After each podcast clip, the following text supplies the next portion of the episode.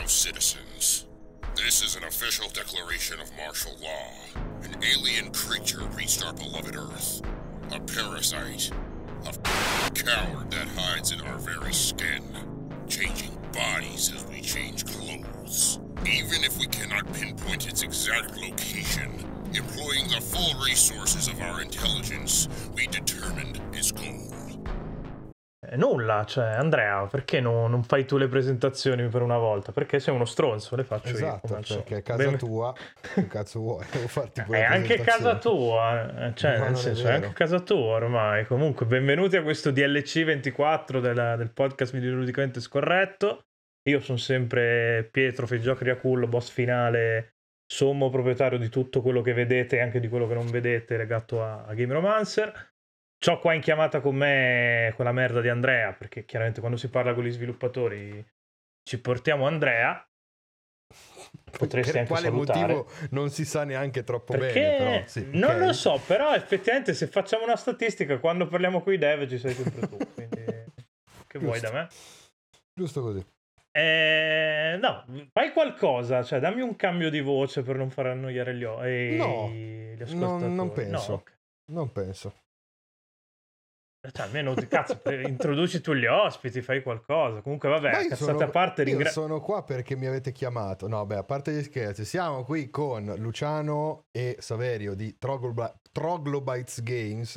C'era un motivo se non lo volevo fare, perché mi si incastrava la lingua. Che devi fare dei check, lo facevo io in caso.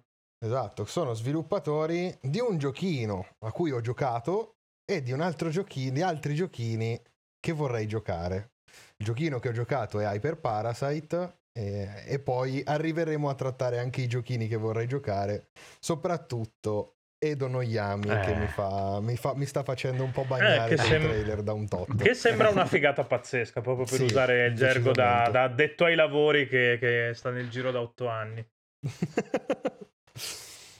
Comunque buonasera ragazzi. Ciao, buona serata, ciao.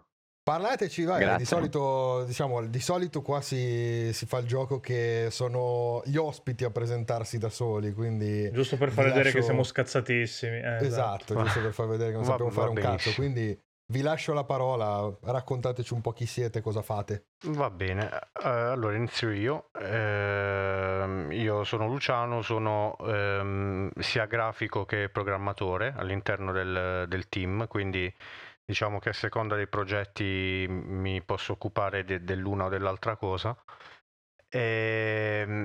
La Troglobytes nasce nel 2015, anche se alcuni dei membri del core team lavorano insieme praticamente da 20 anni. Abbiamo lavorato insieme sotto altre bandiere, in altre società. Per lo più abbiamo sempre lavorato per conto terzi, quindi abbiamo sviluppato in passato dei prodotti nostri, ma poi come potete immaginare non è facilissima la vita dello sviluppatore di videogame in Italia, quindi ci siamo sempre trovati ad autofinanziarci lavorando per conto terzi, quindi sostanzialmente fornendo outsourcing e servizi sempre comunque relativi allo sviluppo di giochi o applicazioni multimediali. Poi nel 2015 abbiamo deciso di fondare un nostro team, una nostra società, e lavorare possibilmente, o almeno quello era il programma, lavorare solo su progetti nostri. E così abbiamo iniziato creando un progetto che ovviamente è subito fallito miseramente, perché è giusto così. No, io sono, poi affronteremo magari questo argomento. Io sono convinto che sia giusto, cioè se devi fallire fallisci subito, così ti togli subito il pensiero e poi impari una serie di cose, anche perché impari molto più dai fallimenti che dalle vittorie. È una frase banale, ma purtroppo è così. Sì, assolutamente d'accordo su questo.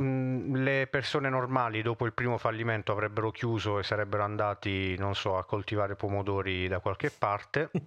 E noi invece ci siamo buttati immediatamente in un altro progetto che è stato HyperParasite, che invece ha visto la luce quest'anno, è stato pubblicato qualche mese fa ad aprile.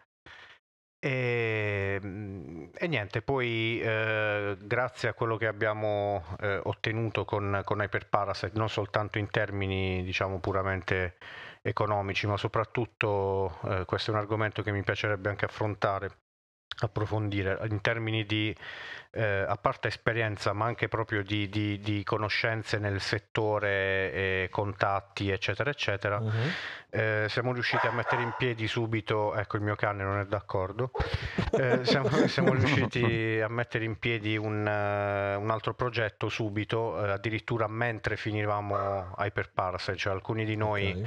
si stavano occupando degli ultimi ritocchi ad HyperParasite e della pubblicazione multipiattaforma, e altri hanno già iniziato a impostare il nuovo progetto, quello su cui attualmente stiamo lavorando.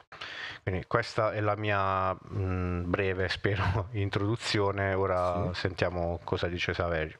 Vediamo se è d'accordo, se è vissuto vediamo. La stessa cosa. Sì. Sì, ok, guarda. Io sono Saverio, sono il capo mega galattico di Troglobytes Games, nel senso che conosco appunto Luciano e gli altri membri di Troglobytes da insomma appunto da 20 anni. Noi siamo diciamo siamo più o meno sui 40 sì. 45 anni, no? Perché qua magari c'è qualcuno ascolterà e dirà, ma sono 20 anni, quanti anni avranno? Ok.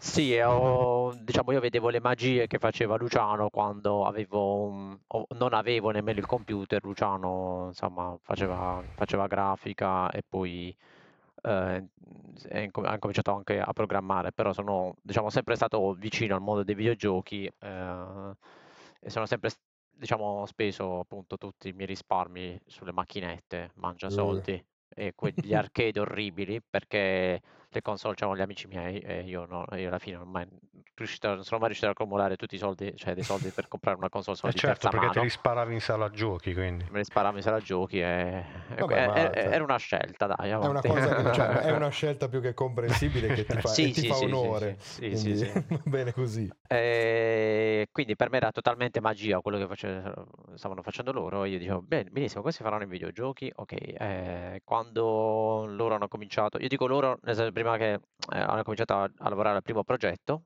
che posso anticipare si chiama Tenebre, poi c'è tutto il nome, cioè diciamo il sottotitolo al primo progetto Tenebre, giusto per identificare un titolo. Sì, magari poi gli facciamo vedere qualcosa, perché era carino anche quello, era sì, interessante. Esatto, è molto molto molto carino, no? Mi hanno chiesto, cioè Luciano e gli altri componenti della Troglobytes all'epoca mi hanno chiesto di diciamo macinare i numeretti, perché io per loro era un friki orribile di giochi di ruolo, statistiche, numeri, okay. danni, eccetera. Cioè loro non è che non avessero quel background, però non avevano anche il tempo, sì, in determinati punti anche il background, anche la volontà, diciamo. La volontà, gli serviva qualcuno che sapeva contare, fondamentalmente. Sì, esatto. Perfetto. Esatto. Quindi almeno fino a 5 ci arrivavamo, quindi esatto. Come vedrete era un passo avanti. Sì. Sì, quindi abbiamo cominciato a collaborare a distanza, perché poi nel frattempo, diciamo, mi sono trasferito in Spagna e abbiamo lavorato insieme a Tenebre, poi vediamo in che modo, eccetera. Sono d'accordissimo con Luciano del discorso dei fallimenti, perché noi avevamo veramente un'idea, non so, le favole, Biancaneve, noi eravamo oltre. Sì, ma noi sostanzialmente venivamo da un background totalmente tecnico, quindi eravamo tutti okay. tecnici, grafici, programmatori, al massimo game designer. Saverio nella sua esperienza diciamo più di giocatore di ruolo e cose di questo tipo, e non c'era nessun elemento nel team che si occupasse di quella che è la produzione di un videogame, quindi noi andavamo praticamente, era diciamo un crazy train di folli che andavano avanti e ottenevano anche degli ottimi risultati. Poi vedremo con Tenebre che cosa abbiamo ottenuto. Però mancava proprio tutta la parte di gestione del team, di marketing, di PR, eccetera, eccetera. Quindi il progetto, dal mio punto di vista, ma credo anche per quanto riguarda gli altri, è naufragato più per questo motivo qui che per mancanze tecniche, anche perché comunque appunto abbiamo pubblicato diversi giochi in passato, abbiamo lavorato un sacco di progetti e poi abbiamo pubblicato HyperParasite, quindi diciamo un minimo di conoscenza lato tecnico ce l'abbiamo. Quello che ci mancava era proprio il lato produttivo della questione, il lato di manageriale, diciamo così, che reputiamo tutti noioso e assolutamente orribile, però come dire, qualcuno lo deve pur fare, quindi abbiamo dovuto impararlo. E anche perché cioè in Italia, nel sud Italia, diceva cerchiamo un producer di videogame, non lo trovi, non lo trovi. Quello che trovi magari in Italia o fuori, ovviamente, giustamente va cercando i numeri, e quindi noi, essendo un team totalmente autofinanziato, non avevamo questa possibilità, quindi la scelta che ci si è parata di fronte era: o impariamo a farlo oppure non possiamo fare videogame. Questa era molto semplicemente la situazione, e ovviamente abbiamo scelto di imparare a farlo, nel bene e nel male, non si finisce mai di imparare, quindi abbiamo fatto degli errori anche con HyperParasite, stiamo facendo sicuramente degli errori di cui magari ne parleremo poi dopo che sarà uscito Edo no Yami. Un errore sicuramente è stato darlo ad Andrea per fargli fare la recensione dell'OBG. Ma in realtà è una delle recensioni che mi è piaciuta di più, perché era veramente proprio spassionata, e io l'ho trovata onesta come recensione. Sono molto contento, questa cosa mi fa un sacco piacere. Non è facile trovarlo, diciamo, qualcuno che recensisce i giochi in quel modo. Anzi, la butto là, una provocazione: non è facile trovare qualcuno che gioca ai giochi che poi recensisce. Mettiamola così, a posto. È una cosa che dico da un po' di anni, questa, piano, va, diciamo che... sì. Ma guarda, qua vai tranquillo, cioè, guarda, abbiamo litigato con chiunque, quindi. Ma questo non ce l'ho in particolare con diciamo reviewer italiani, ma in generale anche e soprattutto all'estero ci è capitato, ci sono capitate recensioni di gente che non sapeva cosa fosse un roguelite o un roguelike, insomma, ma che non avesse manco fatto una ricerca. Cioè, che ne so, io devo scrivere una recensione, leggo la parola roguelite, dice: ma cosa sarà mai? Vediamo, non lo so, pure su Wikipedia, niente, proprio zero. E si stupivano che non ci fosse il salvataggio nel gioco, quindi in un roguelite non puoi salvare per definizione, diciamo, quando vuoi, anche se ci sono delle eccezioni, però mediamente la caratteristica è quella, e quindi ci hanno dato magari anche dei brutti voti. Cioè, dicevano: il gioco è bellissimo, però non puoi salvare quando vuoi. Grazie al cazzo, quel genere lì. Però poi, scusa Luciano, se vai. Vedevi sotto, sai, il profilo di questa persona che aveva 12 anni, tipo media, sì. Vabbè, un'età, ma non per dire, da 18 ai, non so, 24, se andava bene. Io ho sempre giocato ai Pokémon, a Minecraft, sono bravissimo. Sì. E ti fanno recensire un gioco del genere fatto da, cioè, non diciamo, puoi avere... vecchi derelitti degli anni 80, è chiaro. Sì, che ma il un roguelite è una cosa nata, ma non voglio dire cavolata, preso negli anni 70, cioè, non c'era salvataggio, sì, cioè, no, fai avanti, muori, sì, e fine. Non c'era manco la grafica. No, il testo, c'era la chioccia. Rogue, se non sbaglio, era Nashi Game, sostanzialmente. Era un gioco, il primo gioco. Infatti anche in Italia hanno scritto roguelite o roguelike, hanno scritto: questo è un gioco rough life. Sì, nel senso, una vita dura. Cioè, proprio un gioco di quelli rough life. Tanto che noi volevamo adottarne proprio, sì, volevamo adottare questa dicitura. Che genere è? Un rough life, sì. È un rough life, cioè... Ma io me la rivenderei questa cosa. Ma io guarda, non ci sarà l'occasione per ripescare questa storia qua, sicuramente. Ci sta. No, comunque noi appunto dal lato della produzione del gioco eravamo andati proprio come veramente nel paese delle meraviglie. Dai, abbiamo questo gioco, è bellissimo dal punto di vista grafico e siamo riusciti a fare tecnico, siamo riusciti a fare delle cose molto molto gradevoli. Sì, Andiamo da, io sono andato a un bel po' di eventi per Tenebre mhm, e ho conosciuto veramente, poi non sapevo nemmeno, cioè la gente che ci lavorava lì piano piano, io ho cominciato a conoscere queste persone, anche la loro maniera di fare, quello che volevano, praticamente il budget per il nostro gioco era troppo alto per loro e poi c'è una bellissima, diciamo ah, ovviamente, ma quello è un altro capitolo quello proprio fantastico. C'è un altro episodio, te la posso Sì. anticipare, insomma la politica dei publisher, che ovviamente noi pensavamo fossero produttori, sai, dei tuoi sogni, invece quello è semplicemente una ditta, una società che deve fare i soldi, quindi se a te ti può dare 10 euro per finire il gioco, aspetterà il momento in cui a te servono 10 euro, però noi ce ne avessimo Mhm. come 500 per finirlo, quindi loro dicevano, ah vabbè interessante il gioco, bello, ci stiamo tra 4 mesi, tra 8 mesi, tra 10 Sì, mesi, e noi vieni quando è quasi finito e poi ne sì, parliamo, e cioè, poi ne e parliamo, grazie al certo. cazzo. Tra 2 anni ci sentiamo. Come tra 2 anni? Io devo pagare le bollette dell'ufficio, cioè come tra 2 anni? Cioè veramente. E c'è un altro aspetto, ok, c'erano anche altri aspetti proprio dal punto di vista professionale, come ci ponevamo noi. Mhm. Noi Luciano smentirà però, no, bugia, non smentirà, non smentirà.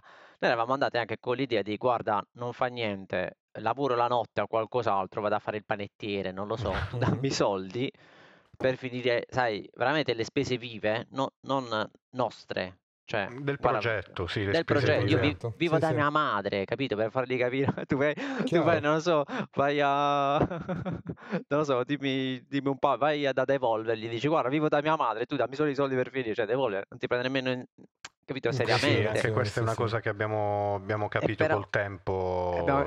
Che il nostro tempo lo devi far valere, eccetera. È veramente una cosa che noi all'epoca eravamo totalmente, sì, vergini in questo senso. Diciamo, guarda, noi siamo 5 persone a Gravina Mhm. di Puglia e vorremmo fare questo gioco qua. Ci fai andare avanti, poi ce la vediamo noi per il resto, a mangiare ce la vediamo noi. Eh sì, proprio ho capito che non funziona proprio così. Ovviamente non No, c'era. vero. Sì, era proprio. Noi eravamo. E questo è successo tipo 5 anni Cinque fa, anni fa, sì. 5-4 anni fa. Bene, Minchia. quindi ovviamente abbiamo imparato, io nello specifico, ma tutti quanti, cioè io dico come studio, a Mhm. parlare con i publisher, a vedere cosa avessero bisogno, abbiamo ricalibrato tutti i nostri pitch, per esempio quello di HyperParasite, di altri progetti per parlare con i publisher incominciavano a conoscerci, Il pitch a conoscermi, in gergo tecnico, magari scusate, qualcuno che ascolta non sa, Sì, prego, prego, spiegalo che è. è praticamente il famoso elevator pitch, cioè tu devi immaginare di avere tipo 30 secondi per spiegare a qualcuno in cosa consiste il tuo gioco, il tuo progetto e convincerlo a investire o comunque a interessarsi, poi dipende insomma da chi è il target. Quindi quando si va a parlare con un publisher, la prima cosa che vogliono è proprio questo pitch, cioè una presentazione lampo del tuo progetto. Non so se avete presente quella trasmissione orribile Shark Tank, Shark Shark Tank, Tank, sì, cioè certo, quella cosa certo. lì, quindi hai pochi secondi per convincere un investitore, un publisher a interessarsi al tuo progetto. Quindi Chiaro. inizialmente quelli che facevamo noi erano tutti pomposi, sai, tutti Mm.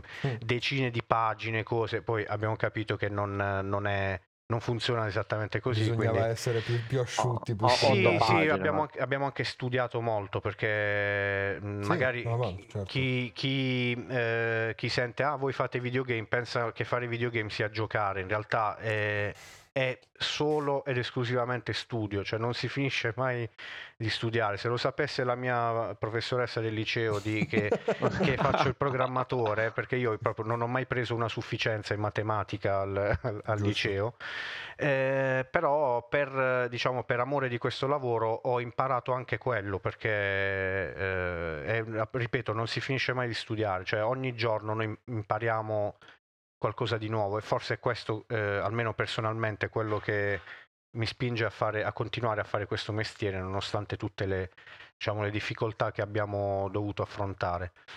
E quindi... È un sacco simile a una roba che dico sempre anch'io, cioè io dico sempre che sono diventato tutto quello che odio, perché io faccio anch'io il programmatore, non di videogiochi ma normale, e insomma in matematica andavo male. Sì, no, ma se me l'avessero detto anni fa... Voi è vero, cioè di no, software giusto, quello brutto, palloso e poco interessante, insomma. E, cioè, anch'io andavo malissimo in matematica, però per il pezzo di carta che per prendermelo sì, infatti. E sono diventato tutto quello che odio, però. Ma io proprio odiavo i programmatori, perché nasco come grafico, no? Quindi ho sempre avuto a che fare, ho sempre lavorato con i programmatori, alcuni veramente in gamba, bravissimi. Però sono tutti delle prime donne, cioè sono stati proprio... Abbastanza. Anche perché sono coscienti dell'importanza del ruolo che ricoprono, e quindi un po', diciamo, se la tirano. Chiaro. E io ho iniziato a imparare a studiare programmazione proprio perché non volevo più dipendere da nessun programmatore. Cioè io dicevo, non voglio più dover chiedere, mi fai questa modifica, mi fai questa cosa. Io avevo delle idee che volevo sperimentare da grafico, però il grafico senza il programmatore non può far muovere niente sullo schermo, no? Cioè si limita a contemplare la sua grafica e basta. Allora non sopportando più questa cosa qui, ho deciso, ho detto basta, adesso mi metto a studiare programmazione, almeno le cose me le faccio io, e ho cominciato così.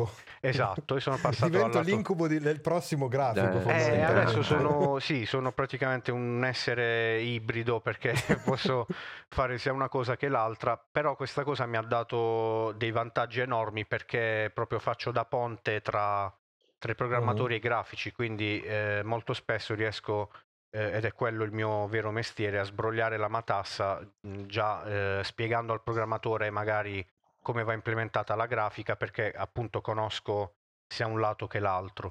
Sì, certo. Posso confermare, perché Luciano bestemmiava in lingue sconosciute quando magari trovava un programmatore dopo 10 giorni. Ancora, sì. Sì, no, lui lo incontrava sui forum, eccetera, sai, anche ovviamente... diciamo, se uno studio indie, facciamo un revenue share, cioè lavoriamo insieme, ci dividiamo gli eventuali introiti. Quella è una chimera che in realtà non esiste. E non esiste nessuna carta. Questa persona spariva dopo 10 giorni, 5 giorni. E io mi ricordavo, appunto, Luciano dice maledetti, eccetera. Alla fine lui è diventato... quello che sparisce, diciamo. È diventato un programmatore. Ogni tanto sparisce. Adesso per vendicarmi inizio progetti e sparisco così. No. E quindi insomma riesce a coprire due ruoli. Io, per me rimane il maghetto, rimane un maghetto col computer che fa due cose, eccetera. Fa i disegnini e li fa muovere. E li fa muovere, esatto. Adesso dirlo proprio terra-terra. Adesso posso anche farli muovere, infatti. Sì. Tra un po' riusciamo anche a farli, a venderli, guarda un po'. Dai. Quello è il prossimo passo. E venderli. Però comunque, cioè, adesso comunque stavo dando un'occhiata, perché era un po' che non guardavo la pagina, per esempio, su Steam.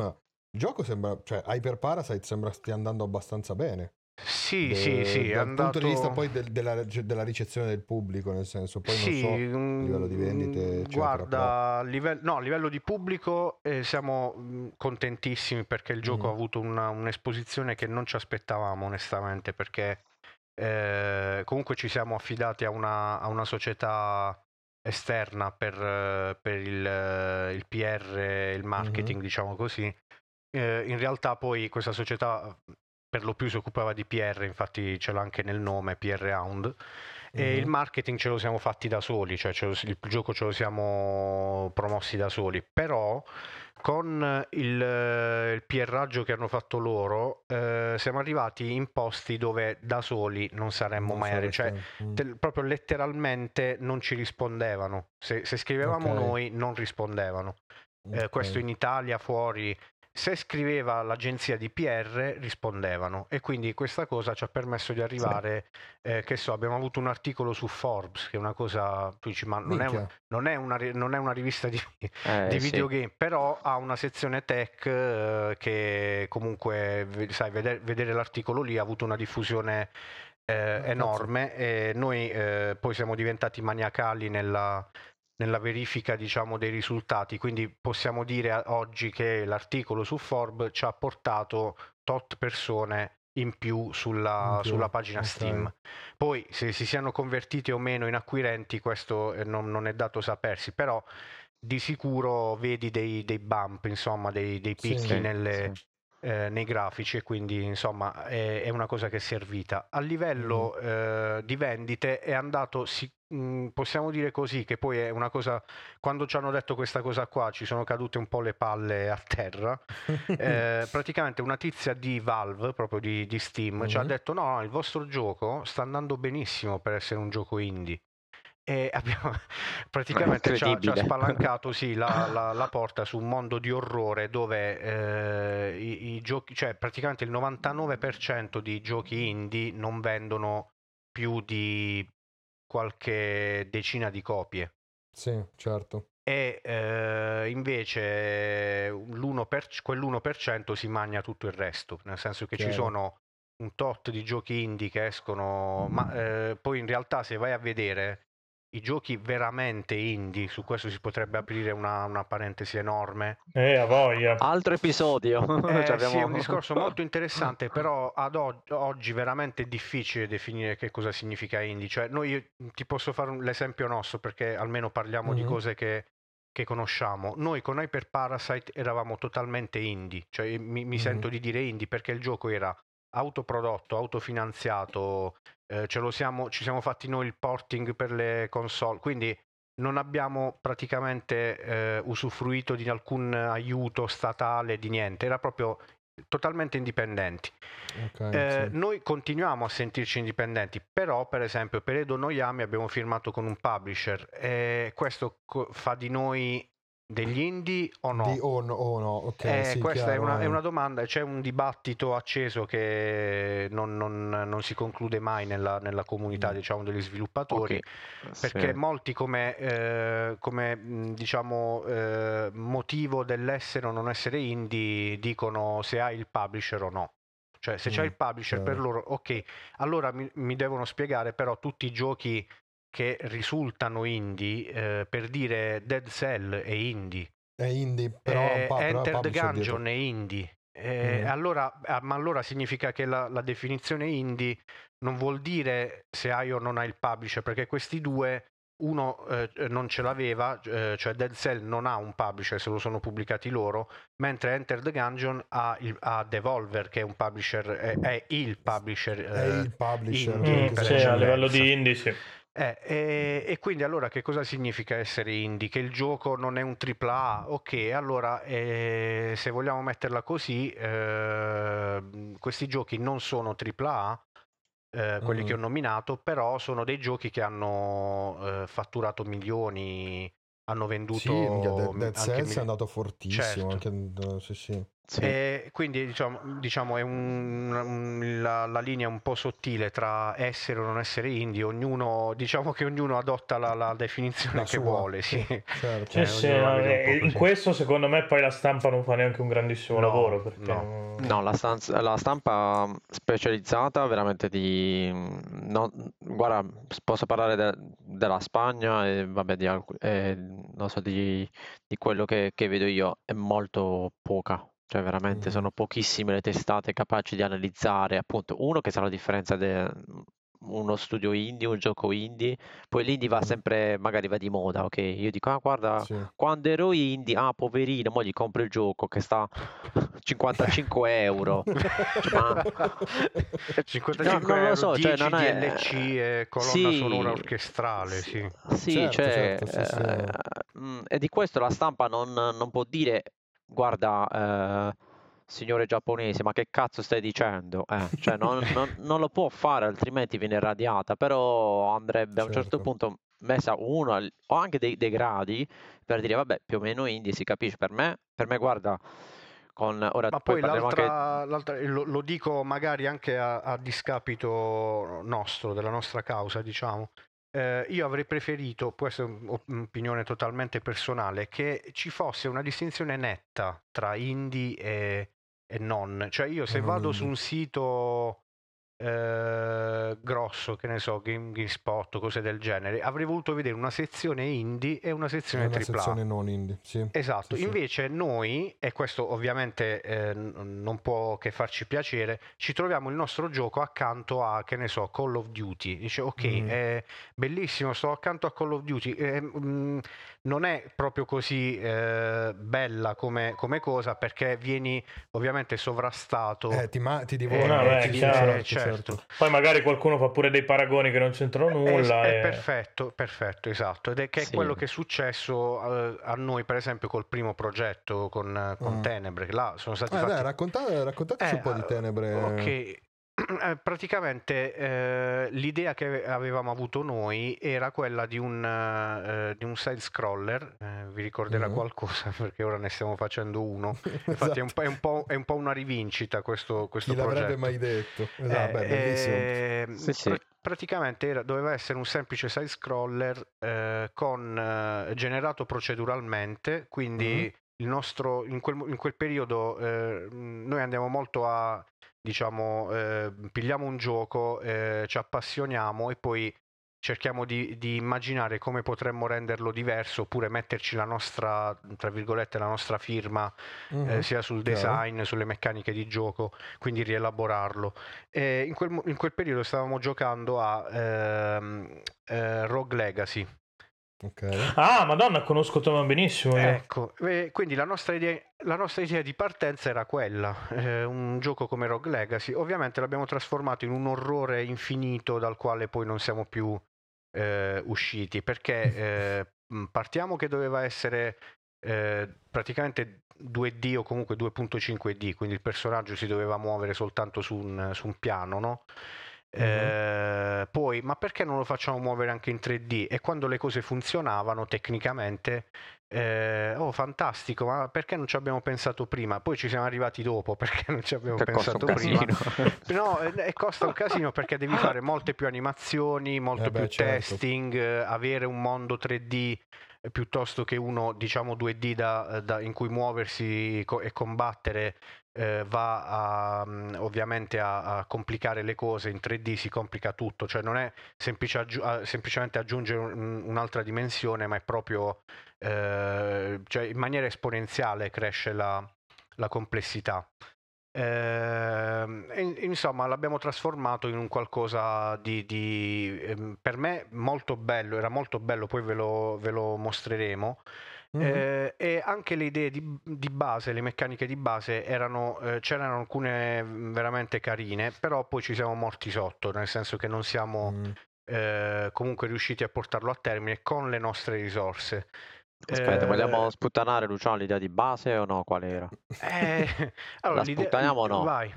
Perché un giorno potrebbe così, resuscitare Tenebre sotto altre sfoglie, vai, stavo dicendo. Vai. Ci sta, guarda, era quando è che volevamo farlo? Vabbè, abbiamo detto 5 anni fa, comunque c'era questa idea. All'epoca gli youtuber c'erano, ed era proprio il periodo in cui c'erano, voglio dire. Sì, c'erano anche troppi. Oh, vabbè.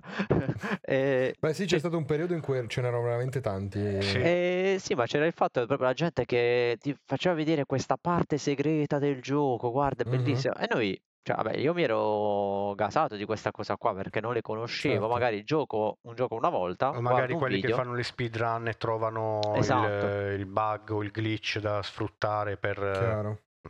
E poi vedo questo gioco, vedo uno che ha fatto questa cosa, io che faccio? Riprendo il gioco, lo gioco di nuovo, perché pure io lo voglio, cioè voglio capire come si fa, guarda che... E noi volevamo sapere proprio una cosa, che volevamo far sentire il giocatore come uno stronzo. Giusto. Cioè, giusto, ma nel senso buono. Cioè, noi pensavamo, facciamo uscire il gioco, dopo io voglio mettere una meccanica e dopo un mese, 2 mesi, tu rigiochi quel gioco perché sì. E devi dire, ma io non ci ho capito un cazzo. È bellissimo questo gioco. Ora, guarda, questo ci è riuscito perfettamente, che infatti poi il gioco non si capiva un cazzo. Sì, infatti, però non riuscì in compenso. Vabbè, diciamo in anteprima cos'era l'uovo di Colombo. Praticamente era il fatto che, allora, facciamo il test basico, no, che farei. Allora, tu Vai. Sei il barbaro classico, bello incazzato, che vai ammazzando gli scheletri, c'hai una spada di gomma o quello che c'hai tu. Ok, ammazzi gli scheletri, c'è il classico drop. E niente, cos'è? Una spada di fuoco. Ok, bellissimo. Okay. Tu che fai? Cioè, no, tu che fai il 99.100%, dai, delle persone cosa fa? Prende la spada di fuoco perché figa, ammazzi gli scheletri. Certo. Ok, cioè tutti qua, questo è quello che ti ha insegnato Diablo, quello che ti ha insegnato tutti i giochi, ti ha insegnato a fare così, fine, non c'è, certo. non se ne esce, e ci sta bene, ok? Invece no, la nostra idea era che tu non devi prendere le cose che il gioco ti dà, tu devi continuare la spada di gomma, ti devi fare il culo, ok? Allora, se tu usi le armi che ti dà il gioco, come la spada del fuoco, del fulmine, del veleno, quello che è, eccetera, ovviamente ci sono degli skill e tu sblocchi quegli skill. E tu diventerai cavaliere del fuoco, del fulmine, quello che ti pare a te. Però se tu giochi, dai, mezzo livello, con la spada più schifosa che c'hai, oppure con le armi normali, quelle che dovresti vendere, però non c'è un mercante là dentro. A parte che l'idea del mercante nel dungeon mi fa sempre incazzare. C'è uno stronzo che c'ha una partita IVA dentro alla... Cioè, capito? Ok, quindi tu, dopo che si è fatto mezzo dungeon con una spada di ferro, marcio, arrugginito, incominci... Cioè, si vede nello skill tree una cosa nuova, si sblocca un'abilità nuova, cioè un'abilità che è legata semplicemente all'uso di un oggetto, tra virgolette, terrestre. Tra virgolette, di un oggetto normale. Quindi diventerà quello che ce la fa, che è bravo con le sue ditine a muoversi, a schivare, ad attaccare, non che è bravo facendo più danni, che comunque vabbè, ci sta. Quello diventerà la strada più difficile ed è il completamento del gioco sta lì. Tu sei diventato cavaliere della ruggine, non lo so che cosa. Il cavaliere della ruggine è fantastico. Il cavaliere della ruggine è bellissimo. Come cosa, cioè vedi, un po' la Final Fantasy 4, vedi, cioè, se tu l'avessi giocato questo gioco, tu stavi oggi, Pietro stava a dire ad Andrea: guarda Andrea, io sono il cavaliere del fulmine, io sono diventato cavaliere. Poi un giorno dice: oh, guarda sto stronzo, dove si trova questa armatura? Perché... come si fa ad avere questa abilità? E questa cosa da dove esce? Tu che fai? Non vai a riprenderlo. Noi questa storia qua abbiamo detto, cazzo, che carino, mo ce la mettiamo tutta, capito? Perché tu devi diventare bravo con le tue dita. Non... sì, devi imparare, è proprio lo spirito, poi magari ovviamente anche del roguelike, che conosce il gioco, eccetera. Certo, certo. Ed è un'idea un po' contro... Ma sì, in realtà era più impostato come un Metroidvania che un... Metroidvania, un rogue, sì. Poi, no, c'erano anche altre cose carine, vabbè, livelli generati proceduralmente, là siccome non l'aveva fatto ancora nessuno, un Metroidvania con... i livelli generati proceduralmente, noi abbiamo fatto da apripista e ci siamo beccati un sacco di parolacce, perché ci dicevano i puristi del genere, ci dicevano non puoi fare un Metroidvania generato proceduralmente. A riprova che i gamer vanno ammazzati da piccoli, infatti. A riprova che i gamer vanno ammazzati da piccoli, comunque questa cosa. Però poi sono usciti dei giochi che questa cosa l'hanno, a mio avviso, implementata molto bene. Per esempio Dead Cells è uno di questi. Sì, no, Dead Cells ha dimostrato questa cosa, cioè la fattibilità di questa cosa. Esatto, noi avremmo voluto partecipare alla dimostrazione del fatto che si poteva fare. Infatti avevamo e abbiamo tuttora una tecnologia che ci siamo sviluppati noi per generare dei livelli in stile Metroidvania e funzionava benissimo, c'aveva anche delle chicche incredibili, tipo se volevi a parte quello è proprio base, c'era roba più particolare, tipo se volevi generare proceduralmente il dungeon di un castello, man mano che le stanze, diciamo, scendevano più in basso, prendevano automaticamente l'aspetto di, che ne so, di fogne o ambienti che stanno più in basso, mentre andando più in alto automaticamente generava delle torri con quindi delle stanze che tu ti aspetti di trovare più in alto rispetto.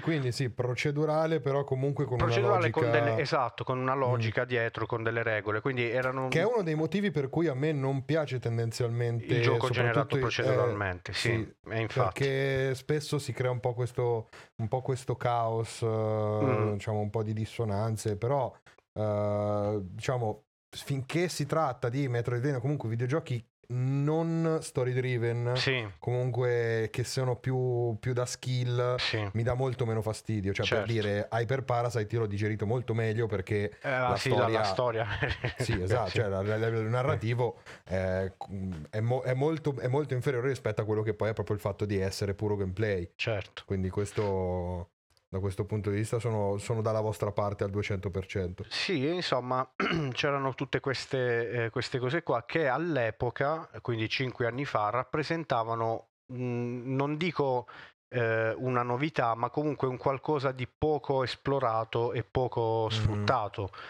E quindi noi eravamo convinti di avere per le mani un gioco che potesse effettivamente lasciare il segno, quindi a parte avere un successo di pubblico e di critica, eravamo convinti di questa cosa qua. Purtroppo l'abbiamo reso appunto talmente complesso da non riuscire più a realizzarlo noi da soli. Chiaro. Infatti inizialmente il piano non era quello di cercare dei publisher, ma come per HyperParasite di svilupparlo in proprio, però, sì, però purtroppo avendo scelto anche poi un engine come Unreal Engine che è molto potente, però se lo usi per fare la grafica magari low poly, sì, non ti vale la pena, quindi noi volevamo proprio dargli un aspetto estetico molto, molto importante, non da AAA ovviamente perché non eravamo folli da... Chiaro. Però quando usi uno strumento del genere e vedi che ottieni dei risultati che ti ricordano giochi grossi, giochi di qualità superiore, diciamo che ti viene un po' la mania ti senti di poter fare di tutto, no? Il problema è che quel tutto poi richiede una serie di risorse che devi andare a coprire in qualche modo. Che devi avere in qualche modo. Certo, sì. Come non bastasse, durante la produzione del gioco viene meno il grafico dei personaggi, quindi per motivi di modi diversi di vedere il progetto, i metodi di lavoro, eccetera eccetera, e ci siamo separati, è andato via, okay, e quindi ci siamo trovati con un elemento in meno, il gioco più complesso di quello prima, che avevamo pianificato inizialmente, e non poteva che andare a finire così. Ovviamente non è finita subito, cioè noi abbiamo veramente provato di tutto per riuscire a completare il progetto, ma non è stato proprio possibile, cioè a un certo punto ci siamo arresi, abbiamo capito che rischiavamo di non riprenderci più da questo progetto, quindi avremmo dovuto chiuderlo nel senso di abbandonarlo il prima possibile e fare qualcosa di più abbordabile. Noi abbiamo provato, ripeto, a cercare dei publisher, anzi sono i publisher che hanno cercato noi, cioè quando lo vedevano in giro, perché noi lo postavamo spesso su Facebook, su Twitter, eccetera eccetera, quando lo vedevano in giro i publisher ci contattavano e volevano sapere di più di questo progetto. Ci ha contattato per esempio 11 bit, 11 bit, quindi quel publisher polacco che ha fatto, che ne so, Moonlighter o This War of Mine è il gioco più famoso che hanno fatto, ed erano molto interessati. Siamo arrivati a un punto di trattativa, però dopo che hanno provato la seconda demo, la seconda build che avevamo fatto, hanno detto ok ragazzi, il gioco è molto bello esteticamente ma manca di personalità, cioè ha non capiamo dove volete andare a parare. Chiaro. Insomma, e la stessa cosa più o meno ci hanno detto altri publisher più o meno grossi, che ne so, Raw Fury e simili, e quindi ci siamo trovati da soli con risorse limitate che erano sostanzialmente gli introiti derivanti da lavori fatti per altri, per conto terzi, quindi proprio i nostri guadagni che andavano via via finendo, e abbiamo deciso di chiudere lì il progetto. Una cosa però ve la dobbiamo raccontare riguardo Tenebre. Praticamente c'è ancora una roba che si chiama il Global Top Round, Saverio già sa dove voglio andare a parare. E si svolge ogni anno in una nazione diversa, praticamente scelgono una serie di giochi indie in giro per il mondo e si fa una sorta di selezione. Chi viene scelto per partecipare a questo Global Top Round viene invitato e gli pagano vitto e alloggio e spese di viaggio per 2-3 giorni e poi là si fa una sorta di gara e c'è una giuria che vota il gioco, i giochi, anzi ne prendono mi sa una decina. 10. Noi siamo stati selezionati con Tenebre per partecipare, quindi eravamo nel gruppo già filtrato, quindi di quelli che dovevano andare lì in persona e partecipare a questo Global Top Round. Quindi alcuni di noi, Saverio e altri, sono andati lì. Io per fortuna me ne scanso sempre queste cose. Sono andati lì in Germania, a Colonia, a fare questa roba qui. E il gioco era in prova, cioè le persone potevano provarlo, sia giocatori che ovviamente quelli che poi l'avrebbero dovuto giudicare. Ora, dietro questo Global Top Round c'è una o più società che sono sostanzialmente sono coreane, credo, se non ricordo male, comunque asiatiche.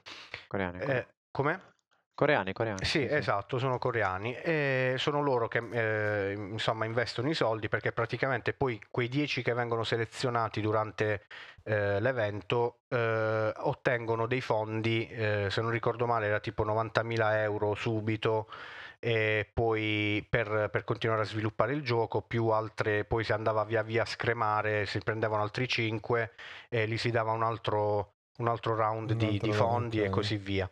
Quindi c'erano questi giudici coreani di queste società coreane che dovevano esaminare i giochi. Vanno alla nostra postazione dove c'è Tenebre, cominciano a giocare e a un certo punto vediamo che lasciano proprio cadere il pad, quasi inorriditi da quello che stavano vedendo sullo schermo. Proprio hanno lasciato cadere il pad sul tavolo, sì. E non capivamo perché, cioè effettivamente il gioco, ora non per tirare l'acqua al nostro mulino, ma esteticamente era quello più bello che c'era lì. Gli altri erano giochi mobile o poco più, giochi per cellulare o poco più.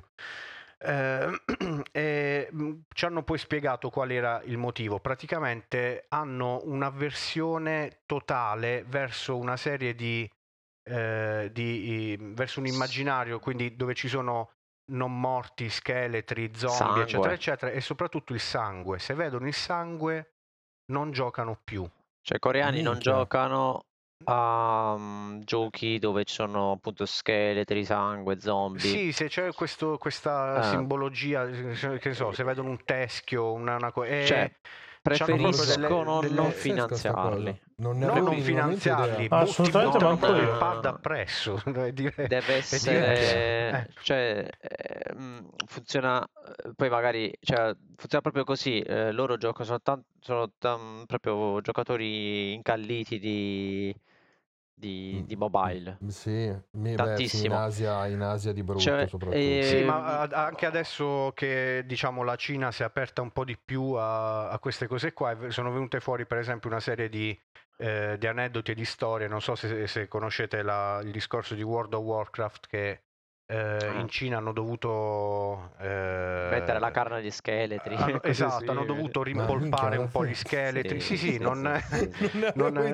un articolo dove addirittura ti fa vedere il prima e il dopo, quindi sono sparite tutte le icone, alcune icone con degli scheletri, dei teschi, le hanno dovute rifare al volo perché altrimenti non gli pubblicavano il gioco. Poi in realtà leggevo proprio l'altro giorno un articolo che approfondiva un po' di più la questione, diceva in realtà non è che se fai questa roba qua non ti fanno pubblicare il gioco, la Blizzard l'ha fatto più che altro per non avere problemi, perché ovviamente Un conto certo. È un gioco indie, un conto è World of Warcraft che tu prepari il lancio in Cina, spendi un po' di milioni e poi magari non esce nei negozi perché ci hai messo un'icona con un teschio. Quindi per evitare problemi hanno deciso di non farlo. Però in realtà effettivamente ci sono delle cose che se devi pubblicare in Asia, non in Cina, in Asia proprio in generale, non devi usare se non vuoi avere problemi. Infatti tipo Cyberpunk, se non sbaglio, in Giappone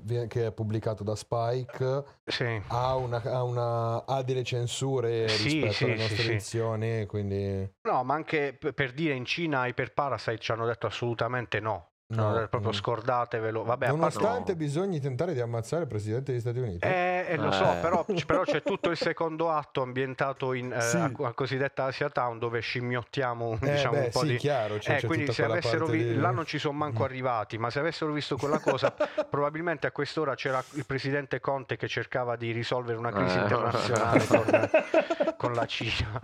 Io richiuso in qualche sgabuzzino. Là si sono fermati già subito al fatto che quando uccidi i nemici scoppiano e si vede un tripudio di carne e ossa, anche se sotto forma di cartoon. Perché è molto cartunesca come cosa. Non l'accettano proprio. Ma quindi praticamente può pubblicare solo Nintendo in Cina a sto punto. Praticamente ci vanno soltanto determinati tipi di giochi, o comunque devi pesantemente ritoccarli. Cioè noi siamo un team piccolo, se ci dici ok prendi HyperParasite, rivoltalo sotto sopra e buonanotte. Quindi non vale la pena, anche perché non è un gioco che avrebbe fatto le sue copie. In realtà la gente in Cina comunque compra i giochi su Steam da che mondo è mondo, e quindi ci gioca lo stesso. Infatti molti degli acquisti che abbiamo vengono da lì, però pubblicarlo invece direttamente in maniera ufficiale con un publisher in Cina non ce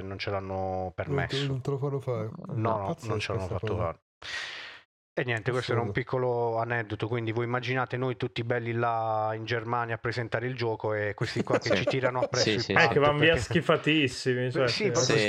Mamma mia. No, ma voi siete pazzi, amico. Però parentesi, così facciamo contento il nostro grafico. C'è quest'altro aneddoto, no? Perché c'è anche forse diverso una barriera linguistica, no? E viene uno che aveva lavorato a God of War. C'era un bel po' di gente, e vede la grafica e lui rimane incastrato a vedere le foglie. Io mi ricordo rimaneva sul ponte, Luciano, non so se c'è un ponte con le foglie, rampicanti, no? No, non era, e il personaggio va avanti e dietro, i rampicanti si muovono, le foglie si muovono, perché e lui rimaneva incastrato per avanti e dietro questa cosa qua. E dice vabbè, guarda, puoi continuare. No, ma chi è il grafico? Dico, lui sta a fianco questa faccio no, guarda, è lui. Ma quanti siete? Sai, tutti in inglese. Io facevo siamo 4. 14? No, siamo 4. E chi è il quattro grafici? No, il grafico è uno, è lui. Sembrava veramente un episodio di Vino Avanti Cretino. Lui ha cominciato a guardare, guardava a me, guardava specialmente il grafico come... Ma dove tu chi sei? Lui lavorava a God of War, era uno dei capi. Ma là sai come funziona? Che a parte, diciamo, qualche rockstar che effettivamente è veramente in gamba, gli altri ci hanno raccontato di gente che lavora in studi AAA dove non sanno manco cosa stanno facendo, gli viene detto modella questo vaso, lui non sa che finirà in un livello, in quel livello, addirittura in alcuni casi non sa in che gioco finirà. Gente che lavorava in Spagna ci ha detto, per esempio, ora non mi ricordo in quale società, ci diceva che gli arrivavano i task e li dovevi fare e non potevi manco chiedere dove va a finire, perché cos'è. Gli arrivavano le specifiche dal suo supervisore, dal lead artist, e loro li eseguivano. Ma ci sono anche cose peggiori, per esempio ora non dico chi, perché ce lo dici a microfoni spenti, quindi ha lavorato, vabbè, diciamo uno a noi molto vicino, ha lavorato a GTA 5. Dite, cazzo, GTA 5? Sì, il problema è che ci ha lavorato in India in una diciamo succursale dove sostanzialmente si occupavano di fare le animazioni, quindi le animazioni di GTA, magari non quelle del protagonista, non quelle dei tre protagonisti, ma e di non quelle di personaggi importanti, però il 90% delle animazioni viene fatto in India, viene fatto fuori, viene delocalizzato fuori. Anche Gran Turismo adesso ha spostato parte della produzione in India. Ma guarda, non voglio dire tutti AAA, però la maggior parte, guarda, è come l'animazione giapponese che manda tutti in outsourcing in Nord Corea. Sì, esatto. E mi ha descritto il luogo di lavoro, era praticamente un open space sconfinato, ovviamente un open space indiano, quindi non immaginate parquet per terra, ma un pollaio, esatto. Probabilmente l'odore era anche quello, quello di un pollaio, sicuramente. Quindi c'erano tutte queste persone a lavorare lì nei loro cubicoli, chiaro, e non potevano neanche parlare tra di loro, neanche parlare con quello accanto. Per andare al bagno ci si prenotava e non era, cioè non è che ti alzavi e andavi al bagno così. No, certo. Ti arrivava il task sul sistema che usavano per gestire il lavoro, ti arrivava il task, lo facevi e la sera forse andavi a casa a dormire, perché se era il periodo di crunch, no.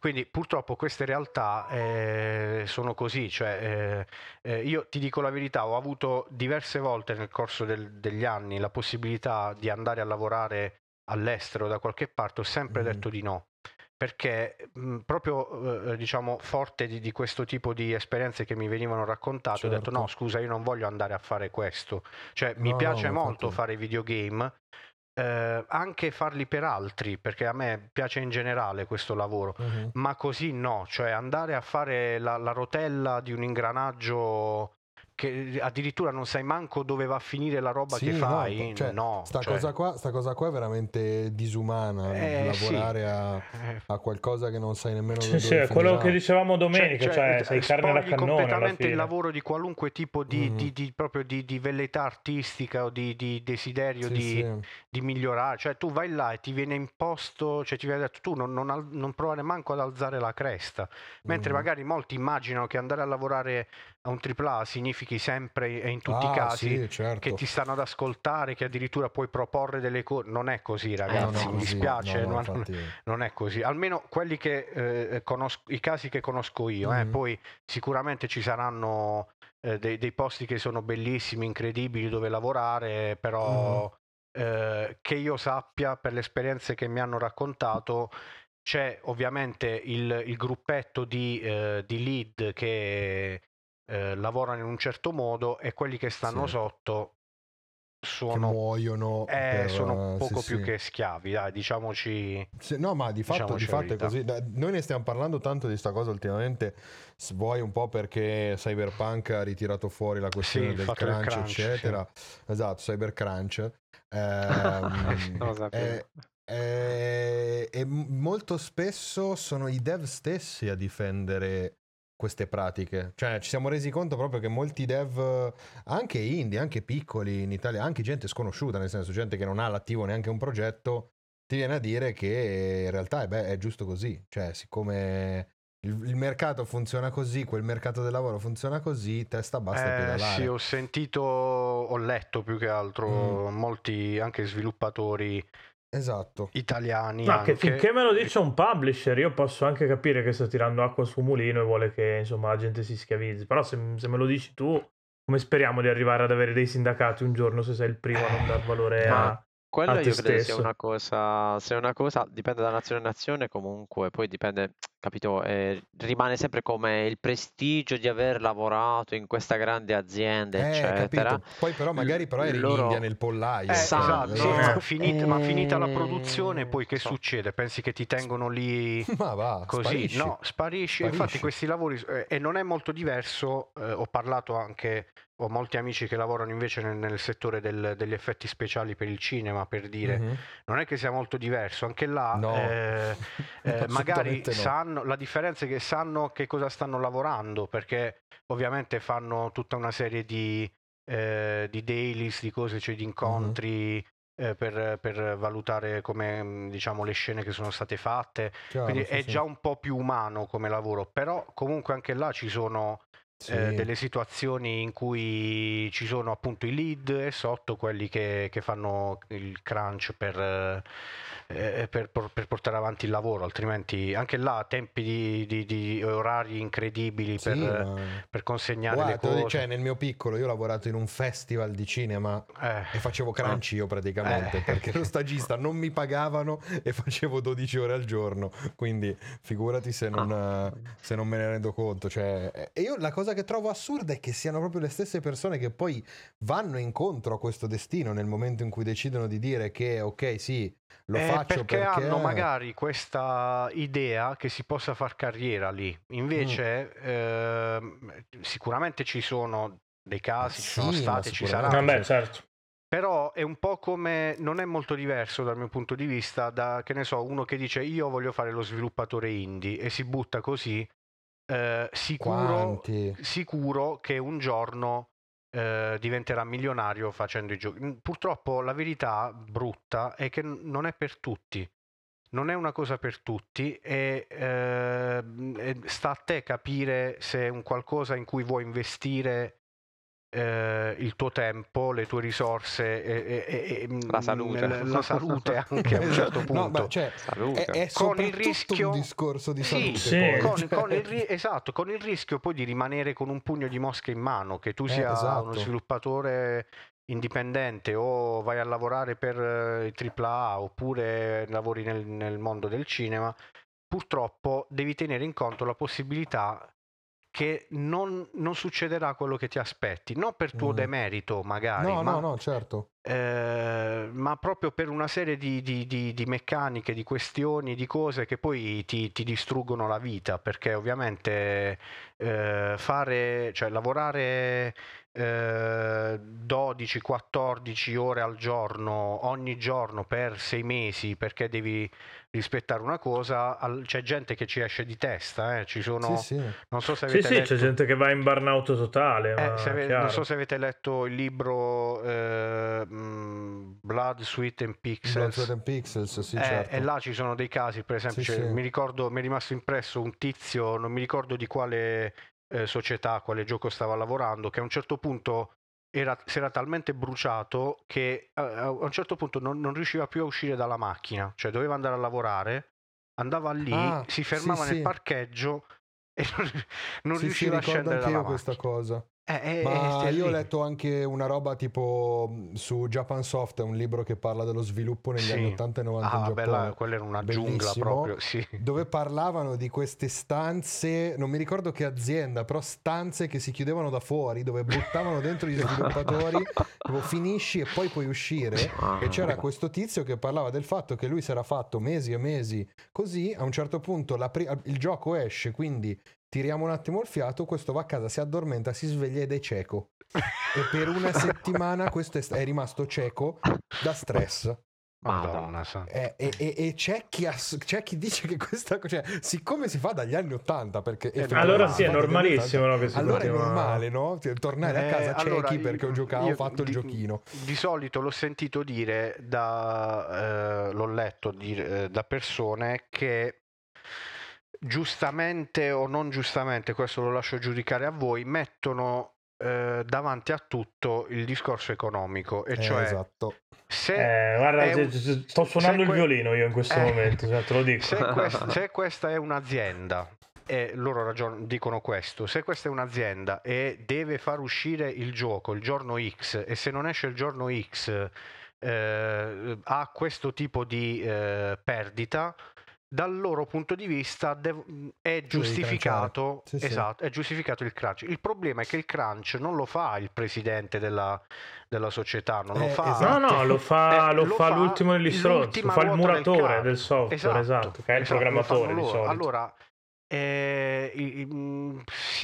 ripeto, ognuno poi si fa l'idea che vuole. Io ti dico la verità, noi personalmente nel nostro piccolo, come Troglobytes non abbiamo mai fatto una nottata in ufficio, forse una volta, ma si possono contare veramente proprio sulle dita della mano, ma non è una cosa che facciamo, più che altro perché non ce la faremmo, cioè no, arrivati a questa età non saremmo in grado probabilmente di reggere quel tipo di ritmi, però in passato in altre società l'abbiamo fatto, cioè là c'era, quindi vi è capitato, ci è capitato, sì, sappiamo cosa vuol dire, sentirsi intontiti proprio dalle ore passate davanti al computer senza alzarsi mai un attimo. Certo. E, lo sappiamo, per fortuna non abbiamo, nessuno di noi credo abbia avuto ripercussioni per il crunch. Vabbè, io ho la schiena che diciamo, sembro Robocop ormai, però ecco perché Edo no Yami, quindi è autobiografico, esatto. ma quello è, diciamo, è il sogno. Per anni di lavoro passato comunque alla scrivania, e là alla fine qualche parte del corpo se ne va, però dovuto al crunch no, quello non lo facciamo, e non, per fortuna non, ora magari sto parlando troppo presto, e avendo firmato con un publisher ci sono non fare la mossa CD Projekt, che poi devi ritrattare da consegnare, e magari qualcuno morirà facendo il crunch, però speriamo di no, insomma, non è una cosa, cioè io preferisco pianificare 1000 volte il lavoro prima, poi ovviamente falliscono tutte le pianificazioni, questo si sa, lo sviluppo software non è pianificabile, no, assolutamente no. E puoi imparare a ridurre l'errore, ma l'errore ci sarà sempre. Non anche quello che ha 20 anni di esperienza, dici quanto ci vuole a fare sta cosa? 5 minuti, poi ci vogliono 5 giorni, perché vengono fuori una serie di problemi, di problematiche, è un lavoro in continua evoluzione, non riesci a dare delle stime precisissime proprio al minuto. Voglia, magari hai in mente una soluzione, poi ti accorgi che se fai in quel modo là risolvi un problema, ma rompi da un'altra parte. Esatto. Poi ripeto, magari si diventa più bravi a ridurre l'errore, il margine d'errore, però ci sarà sempre.